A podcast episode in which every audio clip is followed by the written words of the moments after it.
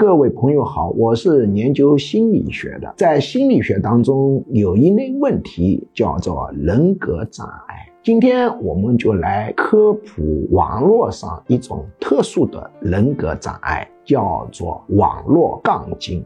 什么叫人格障碍呢？所谓的人格障碍就是一种非常稳定的跟环境不适应的总体的对外应对方式。人格就是稳定的应对方式，人格障碍就是给自己带来麻烦的非常稳定的应对方式。人格障碍者他有一个很大的特点叫病耻感差，他不认为自己是有问题。人格障碍比心理疾病还难搞，因为心理疾病的人会认为自己有问题，但人格障碍他认为我自己很好啊。人格障碍呢有很多种，有一种人格障碍叫指责型人格障碍。什么叫指责性人格障碍呢？指责性人格障碍它的本质是灵魂深处是低价值感的，用学术术语说叫潜意识深处是价值感非常低的。它形成低价值感很可能是过去的失败，但更常见的是常年累月受到他父母当中的一位指责性人格障碍不断批评的结果。因为形成潜意识的高峰是青少年时代，他价值感很低。那么人的价值感很低，如何弥补价值感呢？有科学的方法和不科学的方法。科学的方法努力奋斗，勇于成功。不科学的办法最常见的就是通过批评别人获取价值感和快乐的源泉。那么指责性人格它在灵魂深处它的注意力焦点是聚焦于问题、负面、他人的缺点，而且认为批评人是一种大大的善政和德举，是认为这是很高尚的，符合道德。指责性人格他混淆了人生价值的一个顺序，他认为改正错误是很重要的。实际上人最重要的价值顺序应该排前位的是人生幸福。当人生幸福跟改正错误矛盾时，首先是要考虑人生幸福，因为错误是永远改不完的，因为人所处的环境是永远不断变化的，人永远跟环境有不协调，所以错误是永远没法改完。如果把改正错误作为第一要义，那么人生就没有幸福可言。人生重要的是发挥长处，其次才是改正错误。那么网络杠精跟一般的指责性人格相比，它还有一点特点，它是指责性人格当中非常小的一部分。是哪一部分呢？是安全感非常差的。当然总体来说指责性人格安全感都差，指责性人格只敢对有安全感的人进行指责，对外人是一副好脸色，对家人常常很难看。为什么呢？因为他对家人有安全感，说到底就是谁对他好他就让谁难受。但是有一部分指责性人格在工作单位上处于低位，在家里面也没有安全感，老婆搞不定，孩子搞不定，或者他是单身，那怎么办？于是他就匿名在网上找毛病，专门抬杠，专门找一些小错或者小概率事件。哎，你说狗是四条腿，他说那不一定。我在上海浦东区就看到了无腿狗，我还在上海复旦大学动物实验室看到了三腿狗。专门讲这种小概率事件。那么狗事实上确实有五腿、四腿、三腿，但我们讲话一般都是指大概率。比如儿童来问鞠教授狗有几条腿，我只能跟他说狗有四条腿，我不能实事求是的仿佛是真理的，实际是把人教糊涂的回答狗有五条腿、四条腿或者三条腿。这样教学是把人教明白了还是教糊了？那是教糊了。而且我还不能说狗基本上是四条腿，网络杠精不是的，专挑小错，专挑例外，那不一定哦。网络杠精是指责性人格这一群安全感很差的人，价值感很低的人当中特别安全感差的，所以到网上来搞，他通过攻击别人找毛病来获取价值感和快乐。但是网络杠精，注意，你放下心防，放下防御机制，认认真真的听鞠教授苦口婆心的劝告。网络杠精人生很痛苦。最近我接到了一个来访者，严重的抑郁症，家里啊闹离婚。我在了解他的一个情况的过程中，我就发现他是一个典型的网络杠精。网络杠精为什么人生很痛苦？第一，网络杠精的人生运气差。我们很多人总以为人与人之间的信息沟通是通过语言进行的，实际上人跟人之间的信息沟通还存在一个很强的一块，叫心灵感应、直觉、默契，其实就是潜意识信息沟通。对方呢，接收信号也是潜意识的，但是他说不清，但他有感觉。网络杠精哪怕他在生活中到处夸人，但他的潜意识实际是找人毛病的，他就会通过这个潜意识散发出去，周边的人就会觉得跟这个人打交道没意思，觉得跟这个人帮忙没有价值。当周边的人觉得支持你、帮助你不容易得到正向的鼓励和精神上的好处的时候，大家就不愿意帮你。当一个人帮忙的人少了，运气就差了。所以网络杠精由于他潜意识是负面的、攻击性的、找毛病的，降低了大家帮助他的积极性，运气很差。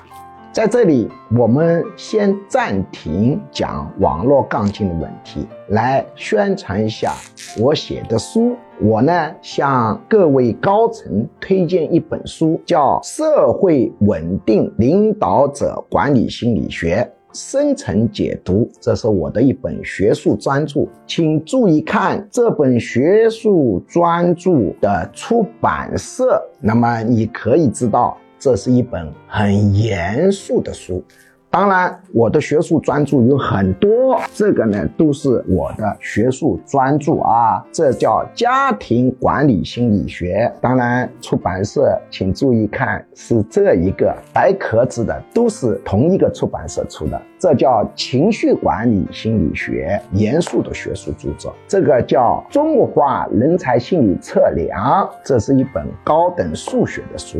这一本是管理哲学书，叫和谐管理，这个呢是领导心理学，注意白壳子都是一个出版社出的。这个是管理领域房树人图画心理分析，专门通过图画分析心理的。这个是经典文字心理分析，这个是投资与创业战略评估十四连环，我投过九个项目，有八个获得了巨大的成功，当然我投的比较少，投多了可能成功率就下来了。这个叫重返健康，这是一本关于新生问题的书，这本叫高级经典文字心理分析，也是这个出版社出的。当然我重点推荐这本书，这是高层看的，专门讲社会稳定心理学的，怎么促使社会稳定的。好，来我们继续讲课。第二，网络杠精它的能量用错了方向。提高价值感的办法很多，努力学习、努力工作、事业成功、做公益都是很好的，但网络杠精他获取价值感的办法主要是让别人不痛快，他并不是关心自己有什么成长，主要是让别人难受，他通过别人难受来获取一种快乐和价值感。那么别人难受意味着你的成功吗？它并不意味着你的成功。要把注意力、力量用在丰富自己、发展自己、努力做正面的事情，这样才能成功。所以网络杠精从能量的使用的方向上讲，它的战略方向是错误的。第三，网络杠精常常明面的敌人和隐士的敌人比较多。网络杠精他既然潜意识是负面，他敌人是比较多的。因为我呢在自媒体平台上面频道非常的多，而且有很多自媒体平台都有各种频道，粉丝量极其庞大，难免也会碰到网络杠精。有一个网络杠精专门诽谤我，你诽谤诽谤，那这是触犯刑法的。要晓得作用力等于反作用力。那么我是有很多公司，我的力量是很大的，你来无端的攻击我，到了一定的程度，一定会引发别人的反击。结果我就动员力量去查，律师去查，把这个人诽谤罪进入监狱。所以他进了监狱以后，你分析他得到了什么好处呢？什么好处都没有，自己树敌。第四，美国大量的学术论文数据证实，杠精他心身问题多，容易失眠、偏头痛、抑郁、焦虑以及各种心身问题，如胃溃疡、风湿性关节炎、免疫低下、红斑狼疮、强直性脊椎炎等等等等等等等，这些问题都叫心身问题。我们很多人认为人不舒服一定是生理问题，很多人不知道，比如说一号糖尿，它实际上是一个生理问题跟心理问题的混合物。网络杠精也容易年纪轻轻得一号糖尿，所以呢，网络杠精心身问题多，这是大数据证实，是严肃的学术论文。第五，网络杠精夫妻关系差，夫妻关系是最难隐藏你内心世界的关系，不管你表面如何，你内心充满了负能量，充满了怨恨，充满了找别人毛病，长期相处，夫妻关系一定一塌糊涂。第六，网络杠精的孩子很痛苦。网络杠精因为是指责性人格，小孩常常是很无辜的，他没有力量。很多网络杠精就要从孩子身上去吸取能量，通过夸大的、过多的、莫名其妙的批评、指责、校正，美其名曰我为你好，实际上是为了获取自己的价值感和快感。于是这个孩子就倒了霉，而且这个孩子跟网络杠精性别相同的话， 百分之七十 的可能性也会变成指责性人格障碍。第七，网络杠精的职场常常难以成功，因为他是用一种敌对的、负面的、专找错的心态在职场上工作，怎么可能获得很大的成功？嗯、第八，网络杠精的人生贫穷多，由于他运气差，社会支持力量差，能量又用错了方向，职场又不容易成功，夫妻关系容易糟糕，所以这种网络杠精啊，一般这一辈子是穷得一塌糊涂。第九，要注意啊，指责性人格一般来说平均寿命要短，这可是欧美大数据做出来的。我是搞学术的，网络杠精得癌症的年龄都平均提前。网络杠精还会引发很多的麻烦，比方说我就知道我们有一个院士，他老碰到一个网络杠精。这个网络杠精虽然不是诽谤他，但是老去到自媒体投诉他，把这个教授惹急了。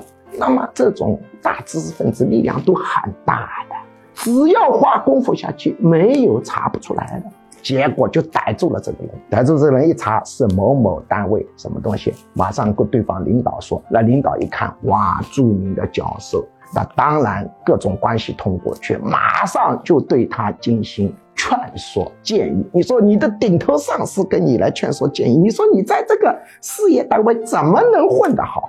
所以这个网络杠精呢，真的是要注意改一改自己的一个倾向，对自己真的是非常不利的。这个呢是从学术的角度来跟你讲的。